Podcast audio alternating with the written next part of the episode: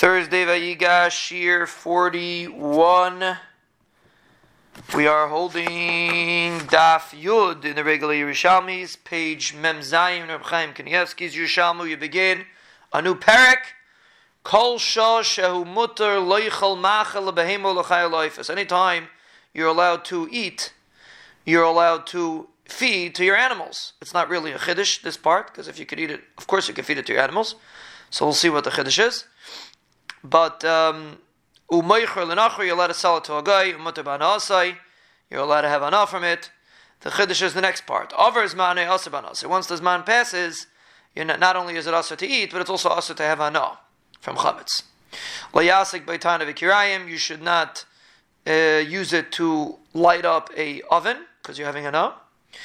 Rabbi Yehuda bir chametz al Rabbi Yehuda says the only way you can get rid of chametz is with burning it. You don't have to burn it. Mifara, you can crum- crumble it up. V'zer l'ruach, and spread it out in the wind. Imat throw it into the ocean. You don't have to dafka burn it.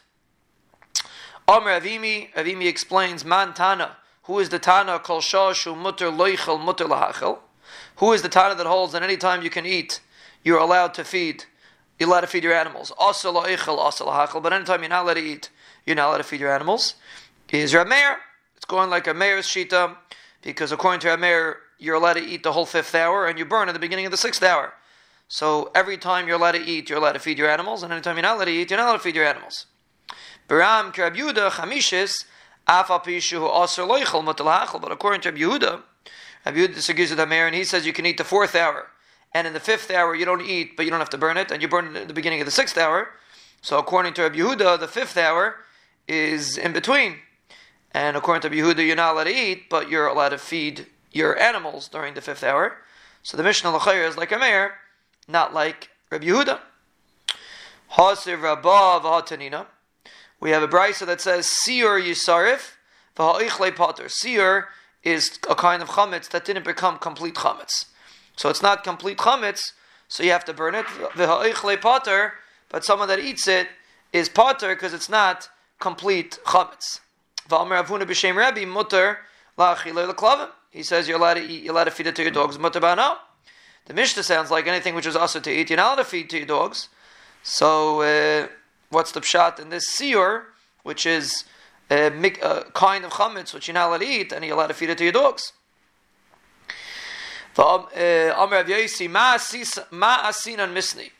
what is the Mishnah coming to say? Kol chametz? The Mishnah is coming to say a rule in all chametz? Uh, loy shois, the the Mishnah is not coming to say rules in all chametz, which is also to eat, you're not allowed to feed. You're not allowed to feed to your animals. The Mishnah is coming to say uh, that any it's talking about times, and it's going like a Meir. Mantana shois a Meir. It's going like a Meir, like we said before. But you want to find me a kind of chametz that you're allowed to eat, uh, that you're not allowed to eat, and you're allowed to feed to your dogs. That's not a kasha for the Mishnah. The Mishnah is talking strictly about times. The Mishnah is not discussing different kinds of chametz, and Mela it's not a kasha from our Mishnah to the Brisa.